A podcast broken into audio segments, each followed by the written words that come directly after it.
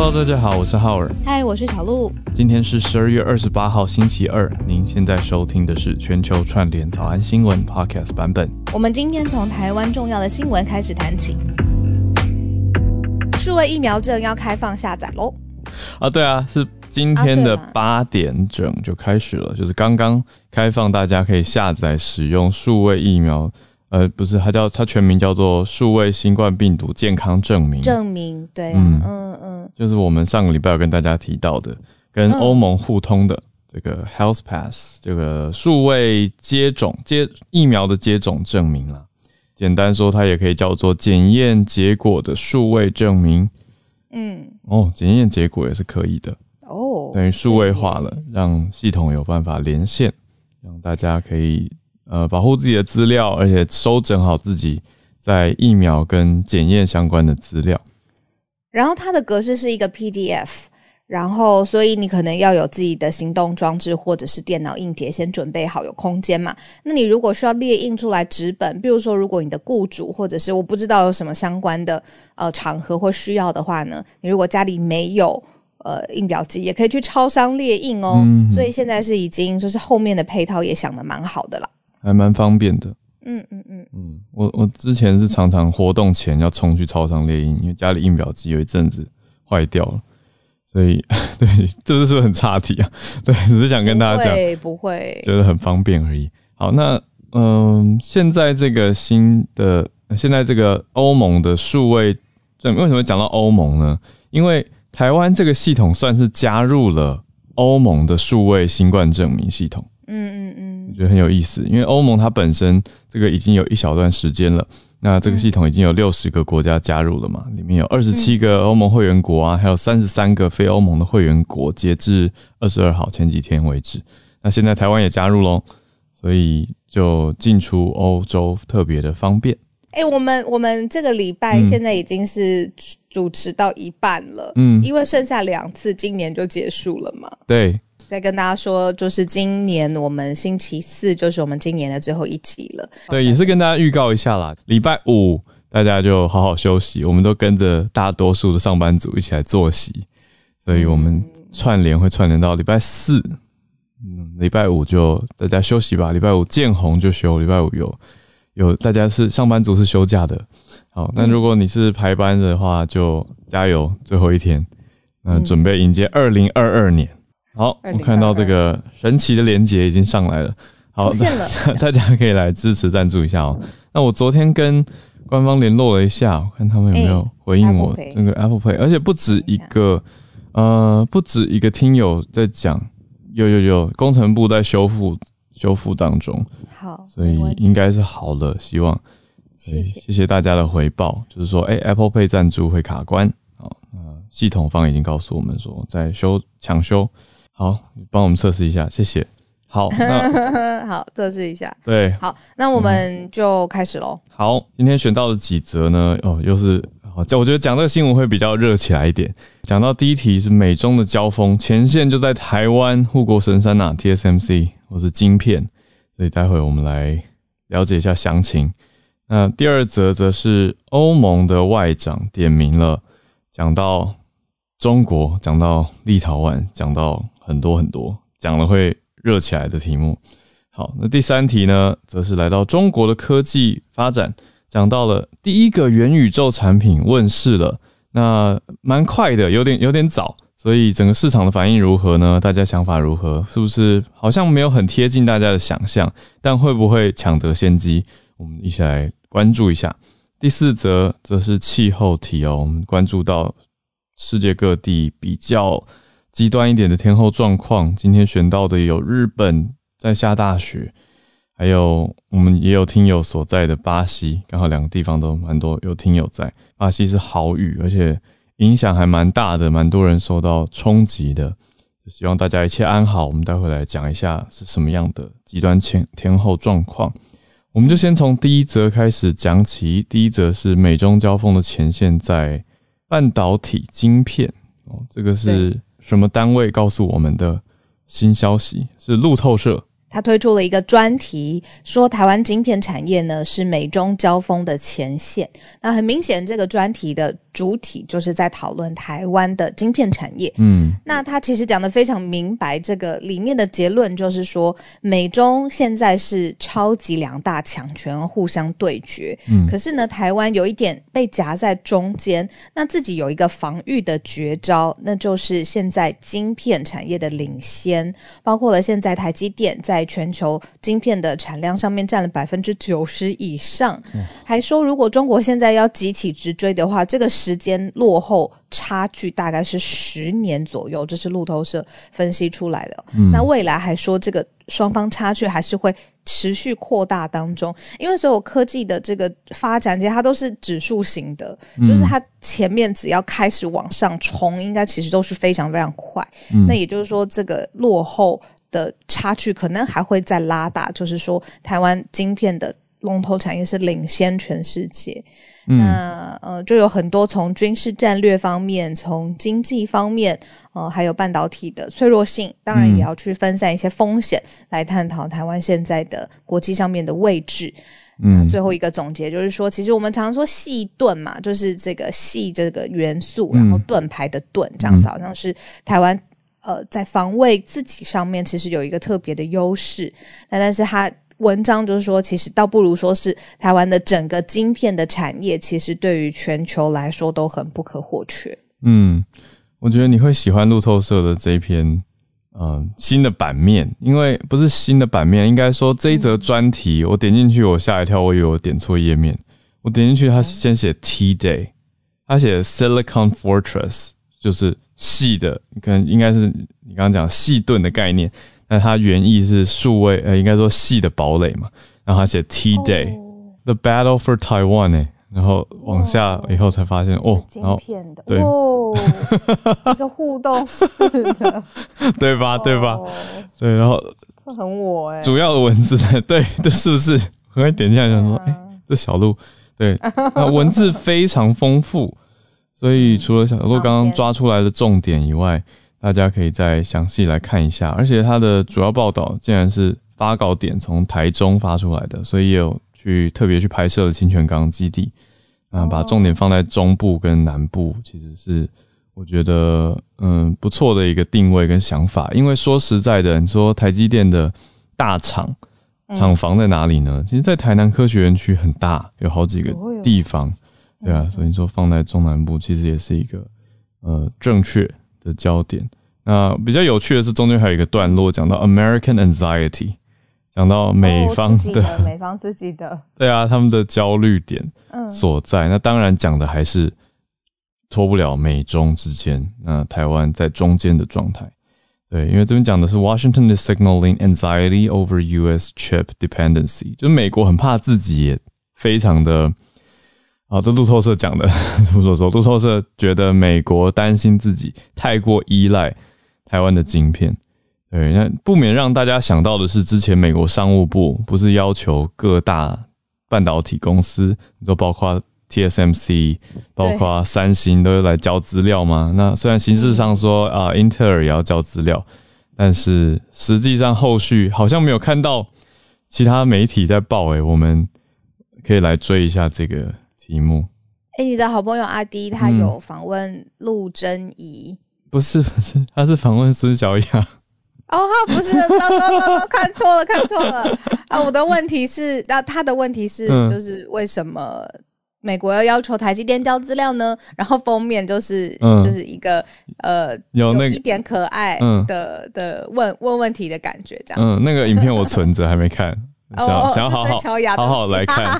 对，就是阿迪访问了 AI，前两昨天才发嘛，就 AIT 的处长嗯，，AIT 驻台等于代表处啦，呃，他们不叫驻台代表处，就叫美国在台办事处的处长，对，孙小雅我。觉得我怎么觉得是陆贞仪呢？好，对但是我是看了预告啦，我就觉得、哇，阿迪你真的是太敢我太敢讲了，就是中间，真的孙小雅有讲到说，嗯、他他的开头是说非常感谢台湾捐赠了很多的防护衣，还有口罩，在那个时候疫情还刚开始爆发蛮严峻，大家很缺物资的时候，台湾捐了非常多给美国嘛。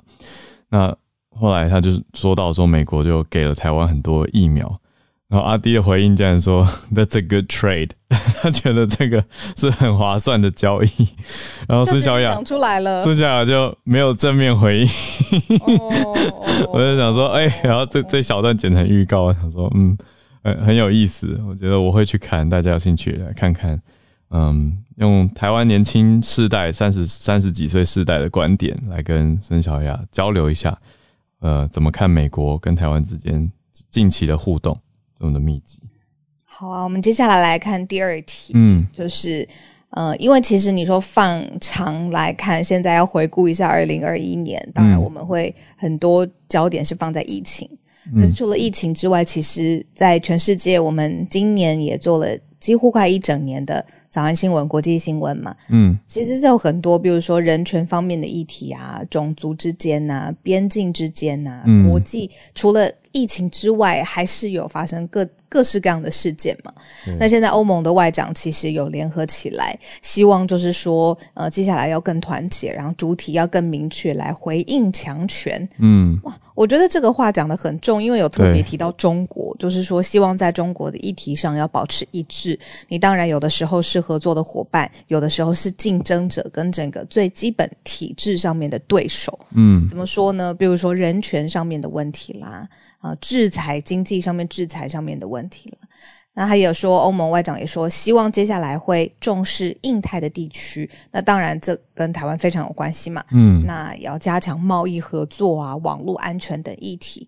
所以可以也感觉起来，就是也在做一个总回顾啦。就是说，除了疫情，当然让大家呃很很很绷紧神经嘛，要应变之外，其实还有疫情以外的，尤其是中国。不断不断的崛起这部分，那欧盟现在外长是希望说，希望立场要一致，好好回应他。讲起到欧盟对中国这样提，好像乍听会觉得很针对，可是以年度回顾来说，我觉得最合理的其中一个点就是讲到说，中国对于立陶宛的胁迫会对于欧洲跟中国之间，还有特别明确的是欧盟跟中国之间造成负面的影响。嗯嗯嗯。为什么说很合理？因为立陶宛就是欧盟的会员国啊，所以既然是成员国，那当然要受受到中方制裁或受到中方抵制，那欧盟当然要出来讲话了。所以这样想起来，我就觉得颇为合理了。欧盟的外长他说波瑞尔，他是在这两天讲到说，你看中国的。今年度二零二一年的人权状况是恶化的。那讲到还对于欧洲议会的议员有所制裁，另外就是对立陶宛的胁迫等等等。那讲的是这些，倒是没有提到台湾啦。哦，不过这样讲下来呢，呃，讲到对印太其实就是整个区域了。那也提到立陶宛，那大家当然也知道为什么中国要针对立陶宛啊。对，我觉得有在早安新闻、慢新闻的这个就脉络非常非常的明显了，所以大家应该很明显感觉到这个欧洲黄绿红立陶宛所所受到中国的压力哦。那另外呢，欧盟外长也不是只有在讲中国，他其实也提到了年度回顾，讲到说除了 COVID 之外呢，还有其他的国际议题，有白俄罗斯啊、乌克兰啊、阿富汗、伊索比亚跟委内瑞拉。这些也都在波瑞尔的谈话当中有有提到。那另外当然也要提到的是 AUKUS。虽然这个 AUKUS 的美国、英国跟澳洲都不是欧盟，但是呢，因为现在英国脱欧了嘛，对，但是这个影响当然还是很大的。他讲的是偏向地缘政治，还有欧美对于中国跟印太这方面的磋商也是有所进展。所以意思是欧欧洲也是没有置身事外。也是关注了这个重要的地缘政治议题，大概是这些主轴来提出来，跟大家一起来做一个年尾的回顾吧。哦，算是一种比较特别的，跟着欧盟外长一起回顾二零二一年的感觉。从他的角度看。好，第三题我特别特别有兴趣，然后也跟浩尔来聊聊，就是说中国其实现在有一个由百度这样算是中国的巨头公司嘛，他们开发出来的元宇宙产品叫做熙壤，我觉得这名字蛮好听的，就是希望的希土壤的壤。嗯，那他们怎么做呢？他们拿这个元宇宙的产品来开了现在中国第一届的元宇宙开发者大会。嗯，这个是什么概念呢？就是其实像脸书每一年也都有做开发者大会，包包括 Google 也有。嗯那他们就会找，比如说协呃开在这个平台上面协力的生态系的伙伴，会开发不同应用的厂商或者是公司，然后来一起理解，就是说接下来整个 Facebook 啦或 Google 啦或整个生态圈会发生的什么事情，然后有很多论坛讨论最新的技术这样子。嗯那这件事情呢？原来会是实体的，或者是疫情的时候会是在线上，但是现在中国的这一个元宇宙 AI 开发者大会，嗯放在百度的这个元宇宙的产品里面，就在放在熙壤里面来开，好好玩哦。所以就是有两重的意义嘛，嗯一个是有新的开发者大会，再来就是在熙壤里面。嗯，但结果呢，有点雷声大雨点小，就是他们吓我一跳说，我以为你要说有点雷。哦，好，哦，有点雷，也。是有点雷哦。呃，这也不是我讲的，财经媒体呢就有报道，就是说发现呢，大家进入这个元宇宙里面，迷茫的跑来跑去，除了呃，除了。就是参加开发者大会之外，什么事也不能做。有的时候开麦克风也没有办法跟身边的人互相沟通。嗯也就是说，里面的人有一点无所适从，然后觉得呃，不是像我们看到的电影那样说什么一级玩家啦，或 Oasis 啦，嗯里面好像可以，你知道，呃疯狂谈恋爱啊，疯狂探险啊，嗯疯狂就是呃饮酒作乐也都没有，意思就是有一点迷茫啦。我觉得就 嗯嗯嗯，对，所以财经媒体的结论就是说，跟大众的想象相差甚。远。可是大大家会不会也期待太高了？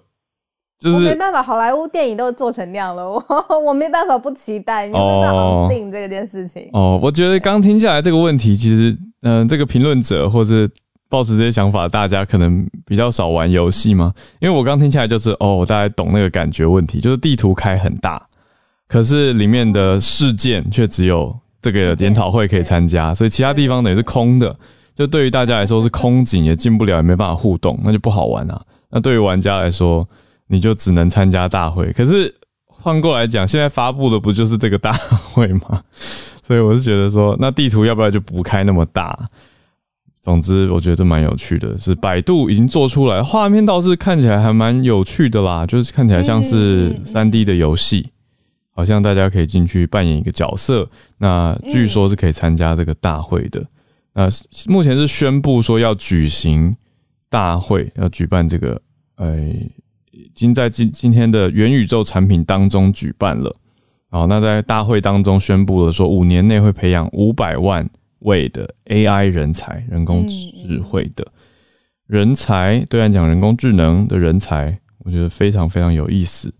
那我小小补充一下，呃，很多年前我们家有一个房客是在百度工作的，那我跟他聊天实在是让我印象太深刻了。这是一位百度员工讲的，不是我讲的。他说。我们就聊到，我就聊到百度跟 Google 的关系嘛，因为中国不是进 Google 嘛，然后百度这位员工很可爱，他就跟我说，我们其实非常多东西都是直接呃参考 Google 的，然后去做研发跟去做发布，然后我就傻眼说，你可以这样讲吗？然后他就他大概不知道会有早安新闻吧，然后他就讲了这件事情，然后我就非常的震撼，然后他就。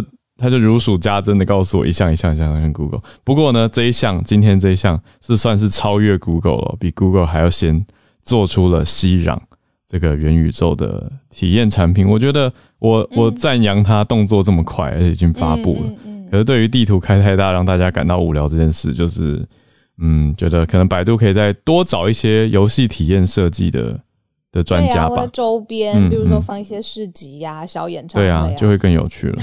但会不会大家就在外面玩，就不想进去看那个 也有可能？可是元宇宙不就是这样吗？对啊，就就让人自由啦。对啊，可是我觉得我们现在在这边轻松讲，但这个应该是好好多工程师跟团队爆肝的结果，终于做出来，的是蛮厉害的。然后大家再聊再一下，看看，嗯就是、就是呃，这样昨昨天叶老师有说，就是说从呃科学严谨的角度，嗯呃，老高跟小莫不及格。对不对？可是我是从比如说创创作内容创作说故事的角度来看老高跟小莫的话呢，我也觉嗯得他们讲话很有趣。对啊，对啊，然后所以我就很好奇，我就去看他们怎么讲区块链。嗯，你知道，even 他们讲区块链都讲到有一点，就是哦，就是有有一点会让我想说，好了，可以下一题，太难，就是啊，真的很难哎、嗯你要嗯沟通这种什么 Web 三点零，沟通元宇宙沟通区块链，连他们讲起来，我都觉得好了好了，我要去看《华灯初上》。对，所以真的还需要一点时间。完全可以理解。昨天有个听友写讯息给我，我觉得很可爱。他的比喻是说，老高很像天桥底下的说书人。嗯，但他不是学者，也不是研究员。他说：“嗯，对，in a way，对啊。”然后我昨天也把 “Don't Look Up” 拼完了。嗯，我的确的确是我喜欢的啦，就是很多美式的 dry humor 跟嘲讽。真的。那在嘲讽很多当代反讽当代的一些现象跟情况，你说政治也好，媒体也好，科学研究，媒体媒体，对，还蛮有趣的啦。就是那种冷幽默型的，我觉得喜欢热幽默的人可能看了会觉得 这好干。对，可是我觉得很好笑，就是他不会配罐头笑声嘛，可是我就一直对着空白画面在干笑。你有没有觉得里奥纳多嗓门很大？就是有啊，对他很强哎，爆发力怎么？他从铁达尼号嗓门就很大，真的。哎，我朋友好像有写说，他有跟他的小孩子一起看《Don't Look》，我看到了叶老师，叶秉成老师，我要讲什么？很可爱。然后他就跟他的小孩说，这个男主角以前有演《铁达尼号》哦，嗯，然后因为当时跟现在里奥纳多本人呃外形不太一样嘛，我觉得很很委婉，很委婉了。过那么多年了，小孩他就说，哎，是演。现在，现在荧幕上看到里奥纳多，嗯，当年是演铁达尼的船长，符合，有哎，有像，落下一滴泪。我们大家不要这样互相伤害，年年纪本来就很自然的增长嘛，伤害伤害到了，对。好，那讲到这个伤害，我们还是要回到一个小严肃，就是极端天后对于也是伤害，对，对于大家有没有什么伤害？来到。嗯，日本还有巴西，你看一下，日本受到的是强烈的寒流影响。我们今天的最后一题哦，那今天很多地方都在持续的下大雪，还有降雪量都破纪录了。像是在东京天千代田这个地方，可谓四十五年在这个月出现零下的低温，就是算东京哦，东京出现零下低温，啊，交通也因为雪大乱。这个地方主要之前没有没有这么低温啊。那高速道路也受到阻碍，还有三十多个国内航线航班取消。哦，这是 NHK 跟读卖新闻都报道到，呃，受到好几年才一次的强烈寒流影响，所以主要是日本海的这一侧都在持续的下雪，那气温也很低，各地都出现今年冬季以来的最低温。我想到昨天听友呃 Nobuhiro 也有标注一个现实动态，就是他在雪中听早安新闻，大家注意保暖，真的是。看起来非常非常的冷，我还好，这个是大雪，但目前并没有所谓的呃人员伤亡，目前都是看到交通受到影响而已，所以就是比较不方便一些。但是大家走在路上还是提高警觉，你说可能会路面比较滑或者结冻啊等等，都要小心。那日本官方的气象厅已经对外呼吁说，下大雪的地方不必要就不要外出，非必要就不要外出。那巴西呢？我们把镜头转到哪来镜头？然后到南半球，嗯，天气是热的啦。不过现在巴西的状态是大雨成灾，因为两个水坝都溃堤，冲击到四十万人受到影响啊。就是大雨下到水坝，在巴西的东北部有两个地方水坝已经溃堤，所以让这些地方就水乡泽国。那影响还蛮大，不过也还好，万幸的是没有人员的伤亡传出啊，也是受到了气候影响到你说人类的建设，但是还好，嗯嗯，人都还没有事情。对啊，所以我们现在觉得很冷嘛，相相对来说，你多穿一些衣服，忍耐一下，应该就可以调试的过去。相对来说了，可是比如说，如果是大雪豪雨成灾，在当地如果有朋友啊，也可以来关心一下。嗯。对啊，这个地方的大雨已经下了快两个月，那有些地方水位上升一两公尺，甚至到三公尺有，但是有几千人是被迫要离开原来住的地方的，这倒是影响蛮大的。那如果总降雨这次算下来，不只是这一次的话，的确还是有人员呃受伤，还有人死亡，就是这个大雨造成的灾情还是有一些影响的。嗯，只是说。这一次这一波这个水坝的溃堤还好还没有传出伤亡，可是从十一月到现在这个大雨已经影响蛮多人了。好，那我们整理完了这个极端天后的情况，我们来跟大家串联吧，听听看大家关注的不一样的题目。好，是不是先从月光河？今天要分享的议题也是跟刚刚的气候问题有关，因为其实气候的变迁呢，也会对于我们食品，就是民生日常食品的价格，嗯，非常有非常大的影响。所以《华尔街日报》其实在大概三个小时前，他们最新出来的报道就是说，预估二零二二年食品价格有非常非常多都会飙涨，嗯，而且主要的影响呢，有气候，还有供应链，以及持续了这么久的。疫情，嗯，然后现在呢，在美国有的蔬菜是十几元一磅，一磅大概是四百五十四公克，可以想到十几元美金哦，一磅。然后美国的 Big Mac 在麦当劳的巨无霸汉堡，嗯，也从六美元涨到十美元左右了，因为还有要加上税。那另外呢，意大利面包啊、面条的价格，就是日常生活，因为美国有很多的意大利后裔嘛，他们那些价格都涨到了百分之十以上。所以，根据联合国的粮农组织的数据表示呢，是从大概今年春天开始吧，就一直一直的有在涨，然后达到了从二零一一年就十年前以来的最高水平。跟去年冬天、秋冬这个时候的相比呢，食物是飙涨了百分之三十。有时候我们可能没有注意到，因为商家也是很聪明的，会把包装可能稍微换新了，那我们就忘记旧包装。长什么样子？但是其实重量变轻了，分量变少了，价格可能还是不变，或稍微调整一点点。嗯，然后另外呢，还有呃，其实落农业的这个食物呢，也是原料涨了很多。嗯，但是市场呢，他们尽量一直把。价格保持稳定，因为美国就是仰赖奶制品非常非常高嘛，所以现在目前我们在超市的时候还是没有感觉，平常日常急需要的牛奶一桶还是好像跟矿泉水价格也差不多，甚至有时候特价时候还比矿泉水还要便宜。但是也许明年他们就会把这一些价格的急剧变化要传达给消费者。嗯，所以我感想就是。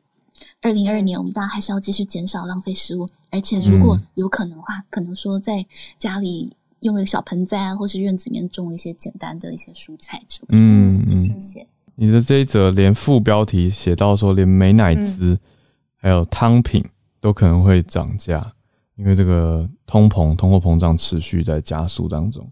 我我比较难理解是美乃滋，我想说它不就是油跟糖吗？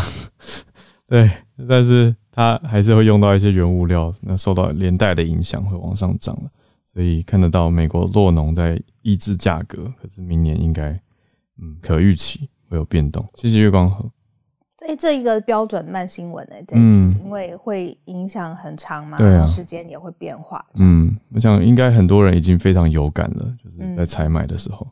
好，那我们再连线到 Arthur，也是持续长期都有关注相关议题、经济民生的。对啊，这这个其实应该算是一个已经发生了很久的新闻了。嗯，那只是今天就是中国的商务部就是宣布强烈不满跟坚决反对美国禁止从嗯中国新疆自治区进口的商品。嗯，那这个事情其实就拜登总统签署了禁止新疆的进口这个东西的商品以后啊，嗯，那。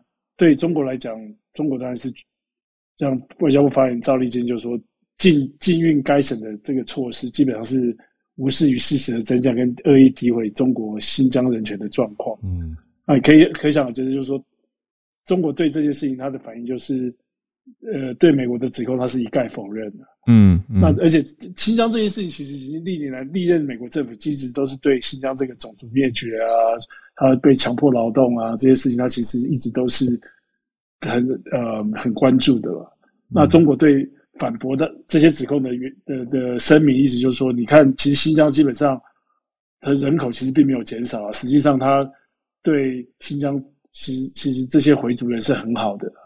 那像前一阵子对对美国这样抵制呃新疆的产品，那中国的反应就是。像 Intel 前一阵子就是因为他本来是说要跟他的供应商说不要从新疆进口二氧化锡，嗯，那以后之后 Intel 也被迫向中国政府道歉了，嗯，那所以在这两边角力来讲，就是其实，在在政治上，美国可以很有很多动作，可是有时候在商业上，其实这些商人还是被迫可能对中国还是要有些低头的动作，所以我觉得这个看起来蛮讽刺的，这样，那就跟大家分享一下，谢谢。谢谢 Arthur，哎，这个真的是慢新闻持续。不过今天赵立坚用的这个词被标题新呃欧美新闻标题拿来用了，就经济霸凌 （economic bullying），很特殊词汇被引号框起来。不过刚阿 Sir 讲到，我倒是想到说，往前回顾的话，川普时代，我怎么比较没有印象？川普在抨击新疆议题，好像比较少。其实历年历年美国政府对人权的问题，人权是都有在讲。新疆，就第一个指的就是新疆，是没有对对新疆的。哎，其实那时候不是有新疆棉事件，那时候不是在川普任内吗？那个时候已经今年了，所以今年拜登已经上哦，是是，对啊，所以我才说有这种感觉，就是因为那个时候早安新闻刚开播不久，嗯，所以我们刚好讲到新疆是是 OK，嗯。所以我觉得人权议题呢，主要是美国只要讲到人权，第一个应该指的就是新疆了。嗯，没有别的地方。谢谢，谢谢。有有有，我现在回顾到二零一九年的十月的时候，川普政府是有列出黑名单的，还有列出说 police department in 新疆 and several Chinese companies，讲到说这些是呃政府列黑名单，这还是的确有关注跟一直在持续的讲这一题哦。嗯。对，当时是讲维吾尔。嗯，好。那我们继续啊，继续听听叶老师。叶老师其实要分享的这几题，昨天我们制作人也帮我们整理到，嗯，脉络很大，来听听叶老师分享。十二月二十六号，嗯，走了三个人，就是一个是这个南非的这个图图大图大主教，嗯，然后是这个石景谦，就是历史学家石景谦，然后另外是这个。威尔森 （E.O. Wilson），那他是被誉为就是二十世纪的达尔文。嗯，哎，那这三个人就是图图大主教的话，他那个曾经的那个获颁一九八四年的诺贝尔和平奖。嗯，当时是跟这个南非的这个曼德拉总统一起，应该是我应该没记错，就是两个人是一起获颁诺贝尔和平奖，因为他们就是那个。努力的打破南非的这个种族隔离。那事实上，大家可能不知道的是，说他除了反对种族隔离以外呢，他也反对这个对于这个就是多元性别的歧视，因为他认为那个他当然也是一种歧视，跟对于这个不同种族的歧视是一样的。嗯，那至于说石景谦的话，他其实是非常呃非常有成就的这个就是呃。美国的历史学家，他的专长是中国史。嗯，他有出版我读过他的书，对，非常多的这个中国史方面的书。那有些中国，有些他的中国史的书已经成为台湾这边就是呃历史专业的学生的教科书。嗯，哎，那他也曾经来中研院客座过几年。嗯，那那个当时就是那个。哎，可以说是他，因为他非常的会说故事，嗯，所以就是每一个每一场演讲，据说他在中研院的时候，每一场演讲场场爆满，嗯。那大家不知道的是，他的名字哈，石景谦这个名字，因为很多呃很多这个欧欧美的这个中国通，他们的名字有些是他们的中国友人帮他们取的，但是石景谦这个名字是他自己取的，嗯。那他。那个他取这个名字是因为他崇拜司马迁哦，对，所以他帮他自己取了石景谦这个名字。嗯，那第三位就是这个威尔森哈，E.O. Wilson，Edward 好，爱德华威尔森呢，他被誉为是二十世纪的达尔文。那他是研究蚂蚁，然后他从这个研究蚂蚁的行为上面呢，那个创立了这个社会生物学这个学门。嗯，那当然就是说他的就是说。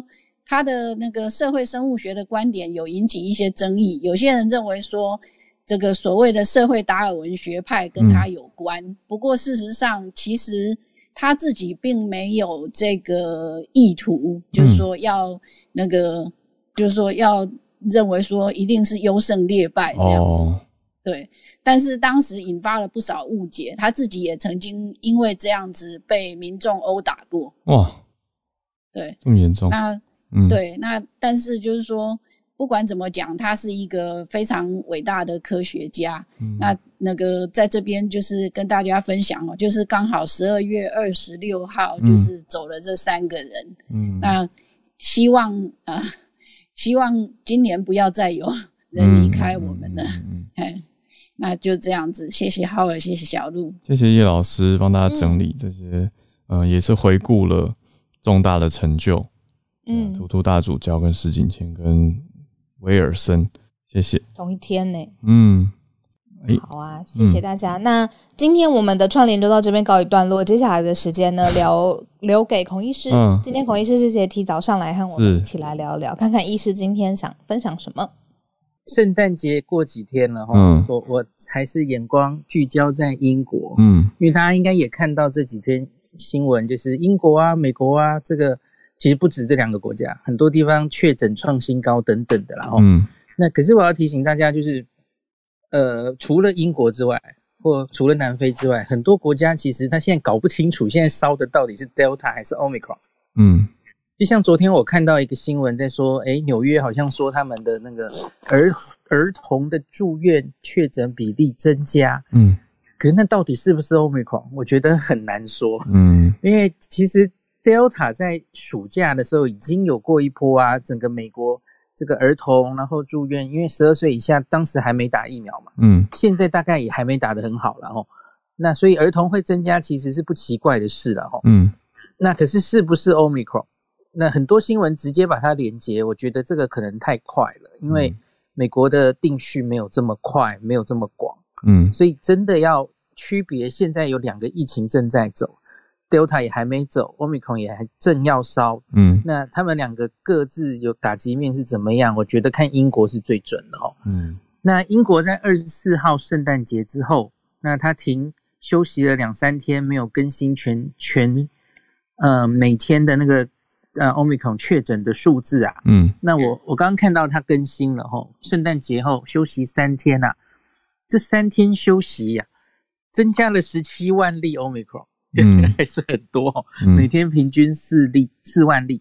嗯，那目前累积这个是基因定序加上呃预估的哦，那个 S 基因测不到。那英国已经累积破五十万的 Omicron 的案例了。哇，那可是大家应该记得我我有报这些人需要住院或是死亡的数字哦。嗯。那圣诞节前是三百六十六个住院，那现在是四百千分之一跟万分之一，对，还是千分之一，对，小于千分之一，四百零七。嗯，那死亡是从二十九例到三十九例，死亡有继续累积了哦。嗯，那可是因为你分母随着分母变大，那变大比例好像也还是这种比例了哦，在万分之一以下。嗯，那所以那我再仔细看那个英格兰啦，整整体这个英格兰的住院重症。呃，几乎是没有增加的。他的需要插管呼吸、插呼吸器的这种病人，因为新冠住院的哈，甚至数字还是稍稍往下的。嗯，那所以我刚刚看到最新一个卫报的报道，因为今天英国的媒体都在等强生放完圣诞节，他要看数字，嗯，就是决定这么快，新年之前要不要有更进一步的管制哦。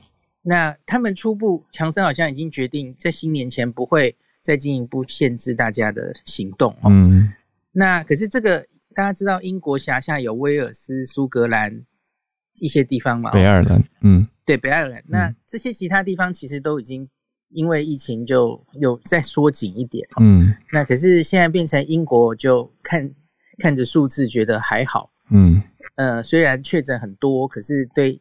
医疗造成的压力好像还好，所以他们没有进一步要管制的计划。嗯，那当然有一些科学家有一些不同的意见。那另外还有一点就是，我觉得也很像这几天大家有在报，不是美国取消很多航班呐？对，那怎么样怎么样类似的新闻，它其实问题是出在太多工作人员同时间染疫，哦，请假去了，都是 Omicron。那你说不用住院，但是也要在家休养。对，因为这也跟隔离有关嘛。对，你隔离政策没有变的话，嗯，那那这些人即使他是不能来上班，嗯，没错，那这跟 NBA 的问题是一模一样的。NBA 其实就是最近也是因为一堆人需要去隔离，嗯，啊，都都同时这个确诊了，所以就啊，一队好像凑不上，快灭团了这样。所以他们现在也在思考，就是这种很多人是无症状的嘛，哦，无症状的。那你是不是有可能早一点放他回来打球或什么的哦？那诶，那回回来，那有一些英国的科学家就是觉得现在案例还是很多。那虽然住院人数好像目前看起来还好，还可以应付。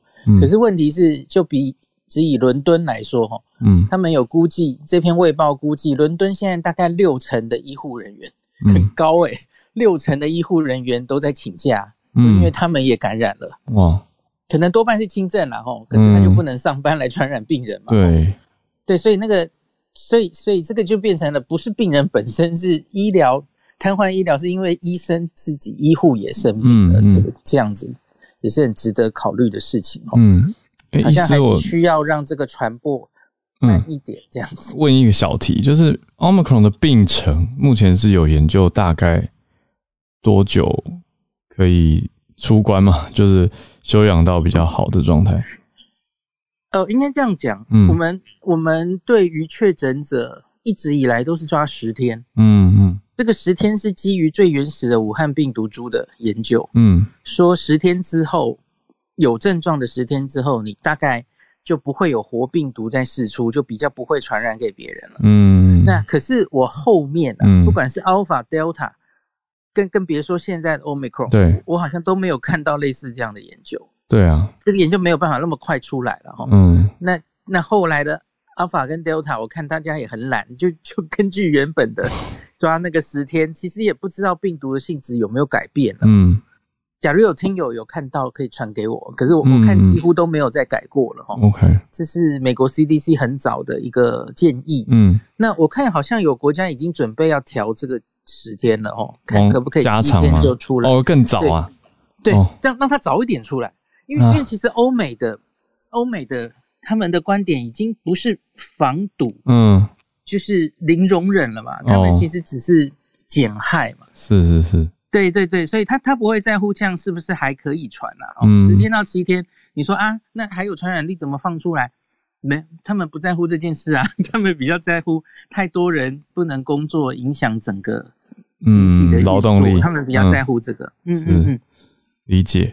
呃，有一一件事情是上礼拜五那个英国工卫部的报告刚刚出来，所以那时候我很很简单的跟大家 summary 一下嘛。嗯。那昨晚，然后今天早上的 podcast 我已经把它上传了，就是在那个那一整个报告里面，对于呃疫苗的效力，嗯，有更完整的资料哦。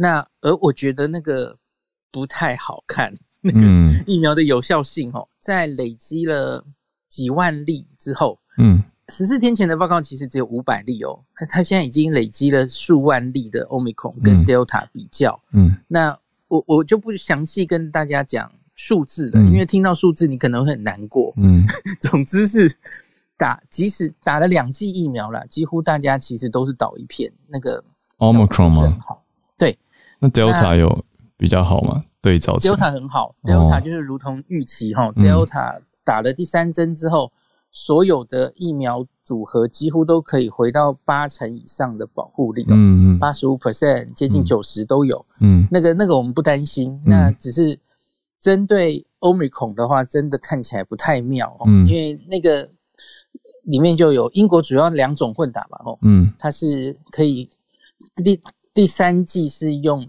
全量的 B N T 或是半量的莫德纳，嗯，那它前面不管是 A Z A Z 或是 B N T B N T，那可是我们看各式各样的组合，哦，嗯，好像都不太妙。就是它第三针打上去，可以让这个针对 Omicron 终于比较有效了，哦，嗯，大概是六十到七十不等的保护力，嗯，那可是如同我十四天前担心的，哦，嗯。你在这个疫苗最尖峰的时候有六七十 percent，好，然后呢，嗯，再往后看五周、十周怎么样呢？嗯，好，的确，现在最新的报告看起来，哇，它就会掉下去了。嗯，它它可能会往下掉到也许五成以下的保护力哦。嗯，那初步看，我看报纸上有有些医师解读哈，嗯，说这个 B N T B N T 莫德纳好像可以撑最久。嗯，那即使到好像接近第九周，那个保护力看起来还很。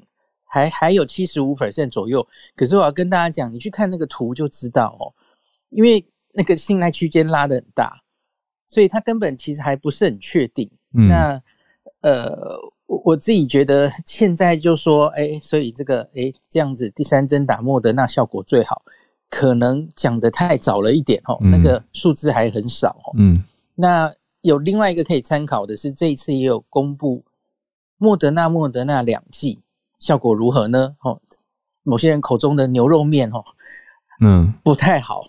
莫德纳、莫德纳两剂跟 B N T 看起来其实是半斤八两，嗯，大概就是打完之后，呃，应该不到三三个月，那个保护力就会降到几乎测不到了，哇，就几乎没有保护力，它会跨过零，嗯，那所以我觉得我现在看到就是。针对 Delta 应该不错哦，现有疫苗不错，什么组合都不错，打第三针有它的意义。嗯，那可是针对 Omicron 的话，不要忘记我刚刚讲的，全部都是防有症状的感染。嗯，那假如你的目标是防有症状的感染的话，嗯，现有疫苗真的都不够理想，你打到第三针也不够理想。嗯，那你你持久持久力也不好，那其实七十 percent 的保护力也没有多好嘛，吼。嗯。那所以我觉得，假如是针对这个的话，可能是需要一个次世代疫苗的。那可是问题是还有另外一个问题，就是重症到底还可不可以防重症？对，你不要忘记回头想到这个呼吸道病毒的疫苗，它最重要、最重中之重的功能还是防重症。嗯，所以假如我们现有的两剂疫苗已经足够防重症，嗯。我我不知道打了第三剂之后会不会防重症的效果更上一层，嗯，这个有可能，可是我们现在还没有资料了哈，嗯，那我觉得这个资料出来之后，那还有就是欧米孔自己本身重症的比例是不是已经很低了？那以上这些我们还不知道的问题哈，我觉得会左右之后全世界对于第三针施打的政策，就是假如我们不要执着于 一定要把。疫苗是防感染，要把它挡下来的话，哦，防重症、重中之重的话，我们应该回头来，是让所有的人尽量都打那一针或两针，嗯，最好两针了，吼，就有一定的防重症效果之后，嗯，就就好了。其实也不需要去追逐再去打什么第三针、第四针，因为你你可能追不过病毒，嗯嗯。那那我最后讲一个，呃，我我心里想的最好的剧本就是。这可能是一个 Omicron 疫苗哦。对啊，希望啊。神 其实好像是一个疫苗。嗯，你你你你不希望这样，可是最后可能会变成，就像是希望是之前讲的圣诞礼物。对，它实在传的太快了。嗯，它就等于为全世界非常有效率、非常快，快到你不能想象的都打上一针加强针。嗯。你最后即使不希望是这样，好像也会变成这样，因为你疫苗也来不及做出来。嗯嗯。然后你你看三四个月后，我我看大大概多半的人 Omicron 都被扫过一轮。嗯。那在那样之后，嗯，我相信多半全世界的免疫力，针对新冠的免疫力都是被加强了一层了。嗯。搞不好这就是疫情真的比较走向正常化的契机了哦。对啊，希望是这样子走。嗯，不过医师这样讲回来的话，这些疫苗还是可以防护到 Delta 的传染。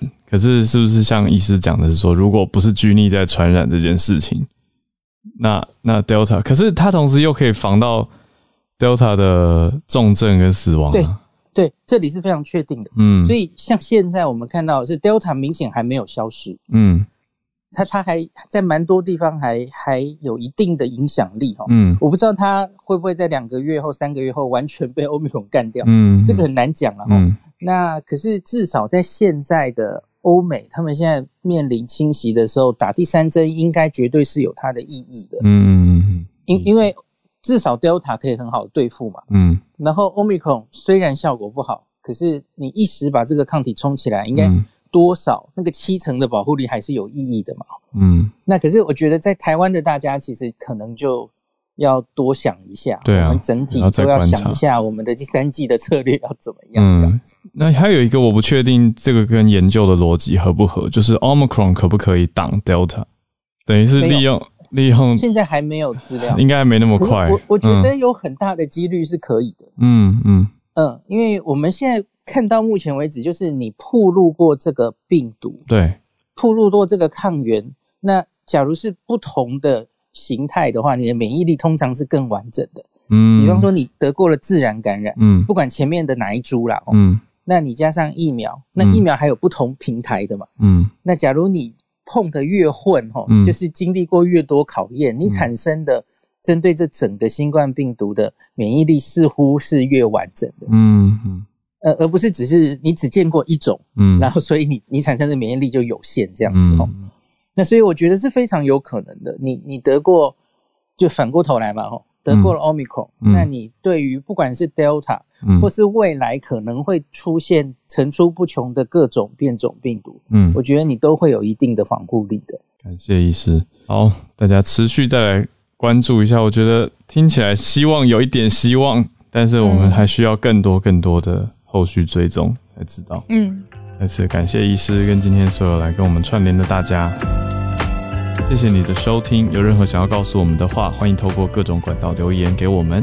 也欢迎订阅节目，刷下五星评论或是小额赞助哟。对啊，持续支持我们的节目。二零二一年的日子倒数了，有没有什么想要分享跟回顾的呢？也欢迎到我们的脸书社团搜寻“全球串联早安新闻”，告诉我们。嗯，或者是明天、后天来我们的 Clubhouse 最后两天房间来举手改你的 bio，来告诉大家分享一下你关注的消息吧。明天再见喽，大家拜拜，拜拜。